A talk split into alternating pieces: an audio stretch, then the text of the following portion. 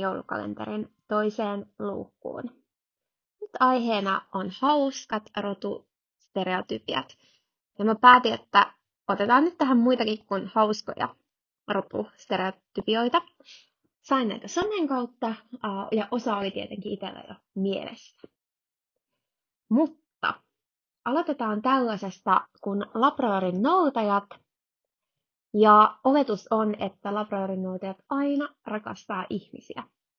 No, ihan kaikki lappiksethan ei rakasta. Esimerkiksi tiedän monia käyttölinjaisia lappiksia, jotka ei ole sellaisia ihmisten ylimpiä ystäviä. Eivät arkoja, mutta ei niin kiinnostuneita tai rakastuneita ihmisiin kuin yleisesti lappiksista voitaisiin ajatella. Sitten pikkukoirat eivät jaksa lenkkeillä, Mun on tästä mainittava heti yksi mun tuttava. Hänellä on ollut pomeranianeja jo useamman vuoden. Ja nyt niitä on kaksi. Ja käyvät pitkiä lenkkejä kävellen ja ihan uskomattoman reippaita koiria, aina valmiita lähtemään ulkoilemaan ja ei siis mitään ongelmaa. Toki voi pohtia, että mikä nyt on sitten pitkä lenkki. Että mä ajattelin, että jollekin pienelle koiralle joku pitkä juoksulenkki 15 kilsaa jonkun juoksevan miehen kanssa, niin se on aika pitkä ja näin, mutta aikamoinen stereotypia ajatella, että pienet koirat ei jaksaisi lenkkiä. Sitten äh, Rottweilereista on oletus, että ne olisivat päävikaisia. Mä muistan, että että 90-luvulla mun yhdellä sukulaisella, tai itse asiassa varmaan 80-luvulla, oli kuitenkin Rottweiler. Ja sitä pidettiin vähän tällaisena pelotteena tai vähän niin kuin suojana. Mutta kyllä mä ajattelen, että ei sitäkään kyllä pidetty päätikaisena. Ja varmasti tällaisten isompien rotujen kanssa korostuu se hyvä hallinta, mutta rotikathan on monesti tosi lepposia perhekoiria, taitavia tottiksessa ja ei kyllä mitenkään päävikaisia. Sitten tuli pystykorvista, eli pystykorvat haukkuu aina. Ja tästä sitten muistettiin siitä, että esimerkiksi tälle joka, henkilölle, joka kertoi tästä, niin heillä pystykorva haukkuu metsällä, mutta ei kotona. Mutta ehkä mä itsekin välillä on vähän sortuu siihen, että esimerkiksi Suomen pystykorvat tosi aktiivisesti siellä pihassa pitää ääntä. Mutta eivät kaikki varmasti, eli ei mitään tällaista stereotypiaa. Sitten haussiesta tällainen stereotypia, että se on merle ja töpöhäntäinen. No mun on pakko sanoa, että varmaan aussiesta on just ollut sellaista, että nähdään ne tietyn näköisenä, ja sitten voikin yllättää, että hei, niitähän on tosi monenlaisia. Ei ole töpöhäntää, on eri kokoisia, eri värisiä, hyvin erityyppisiä. Border Colliestä oletus, että ei tarvitse kouluttaa. Ja se on tavallaan se valmiiksi koulutettu koira. Tämä johtuu varmasti siitä, että jos ihmiset lukevat niitä juttuja, että Border Collie on maailman älykkäin rotu, ja loistaa monissa lajeissa, esimerkiksi tottelevaisuuslajeissa sitten. Mutta kaikki koirat pitää kouluttaa. Border Collieita on tosi monenlaisia. Hyvin erilaisia haasteita voi olla. Tietyt asiat voi olla helppoja, tietyt asiat voi olla vaikeita. Ja rodulla voi olla tiettyjä semmoisia ominaisuuksia tai piirteitä, jotka voi tuoda koulutuksellisia haasteita. Eli ei missään näin, että jos hankit border collien, niin se on automaattisesti valio ja se on automaattisesti pentulaatikossa jo koulutettu tavoille. Eli ei tällaista. Sitten myös tällainen stereotypia, että kaikki äh, lyhytkuonoiset koirat on sairaita ja niiden kanssa ei voi harrastaa. No mä en tiedä ihan hirveästi näistä prakyy sairauksista, eli mitä on esimerkiksi Ranskan puudokeilla.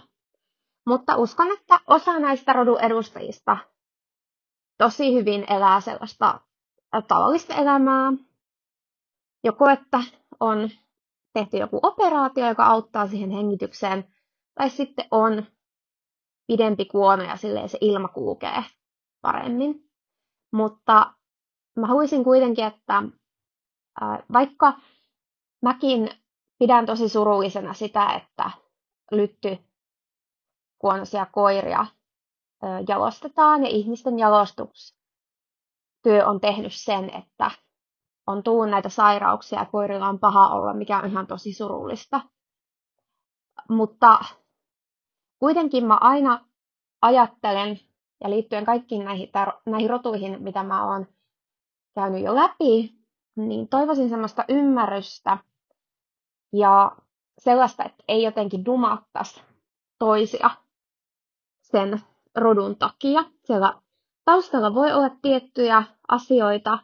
Ihminen voi hyvin myöntää virheensä, että mä en vaikka tiennyt, että, että tällä rodulla on tämmöisiä ongelmia ja näin, ja mä yritän nyt auttaa sitä koiraa ja ratkoa näitä. Et ei niin, että ihmiset jotenkin ilkeyttään, vaan hankkii tietyn rotusen koiran. Näitä samoja ajatuksia liittyy paljon esim. design-rotuihin, esimerkiksi labradoodleihin ja niiden hinnoitteluun. Mä oon itse ja me on tehty myös rahakasvattajat aiheesta jakso, jossa on pohdittu muun muassa labradoodleja ja niihin liittyvää hinnoittelua. Mutta vaikka me sillä tavalla kritisoitaisiin jotain rotua tai lähinnä niin kuin toimintaa sen ympärillä, niin se ei tarkoittaisi, että me ei ymmärrettäisi, että ne koirat on superrakkaita omistajilleen. On ihanaa, että ne on siellä elämässä mukana. On ihanaa, että ne on tosi rakkaita omistajilleen. Niiden kanssa touhutaan, harrastetaan, niitä koulutetaan. Ja tämä on semmoinen viesti, jota mä haluaisin jakaa ja muistuttaa, että meillä ei ole semmoista roturasismia. Mä toivoisin, että sitä ei muutenkaan olisi, vaan mä toivon, että meidän kuulijoissa on tosi paljon ihmisiä, joilla on erirotuisia koiria. Ja tällä hetkellä meillä itsellä on vaan paimenkoiria, mutta molemmilla on ollut myös ei-paimenkoiria elämässä. Esimerkiksi Ellillä on ollut Petit Basset, tai hänen äidillään, joka oli paljon sitten Elli luona. Sen muistan hyvin. Sitten mulla on ollut pisoneita, jotka olivat hyvin erityyppisiä. Elli on valmentanut ja kouluttanut todella monenrotuisia kavereita. Eli ne kokemukset ei ole ainoastaan paimenkoirista. Meille on valikoitunut paimenkoirat tiettyjen ominaisuuksien, muun muassa sen koulutettavuuden takia, ja sen takia ne sopii meille hyvin, mutta se ei tarkoita, että me jotenkin esimerkiksi meidän jaksot, luennot tai muut asiat tehtäisiin spesifisti paimenkoirille, vaan siten, että ne voidaan mahdollisimman hyvin sovittaa kaikille roduille ja kaikkien rotujen kanssa. On kiva harrastaa. Erilaisia haasteita on eri roduilla, mutta ne on tehty voitettavaksi. Eli lähinnä halusin sitä vielä korostaa. Että tuntuu pahalta, jos on jotain semmoista roturasismin tyyppistä jossain ja sitä halutaan vastustaa. Eikä esimerkiksi tuossa sellaista ajatusta, että paimenkoirat on jotenkin ykkösiä ja hei, ei muilla koirilla voi treenata. Ehkä vähän toistana vielä tähän se, mutta tosiaan arvostetaan sitä, että on paljon eri rotujen edustajia ja harrastatte erilaatuisilla koirilla. Mä muistan vielä yhden stereotypian, jonka mä sain, ja se oli, että kolliet on aina arkoja. Vähän samaahan joskus mietitään seuteista, että ne on tosi erkkejä ja arkoja. Mutta oon nähnyt tosi reippaita kollieita paljon, eli eivät ole kaikki arkoja. Osa voi olla, mutta kyllähän arkoja yksilöitä on monissa roduissa, vaikka yleisesti olisivatkin reippaita. Joten sellaista tässä luukusta.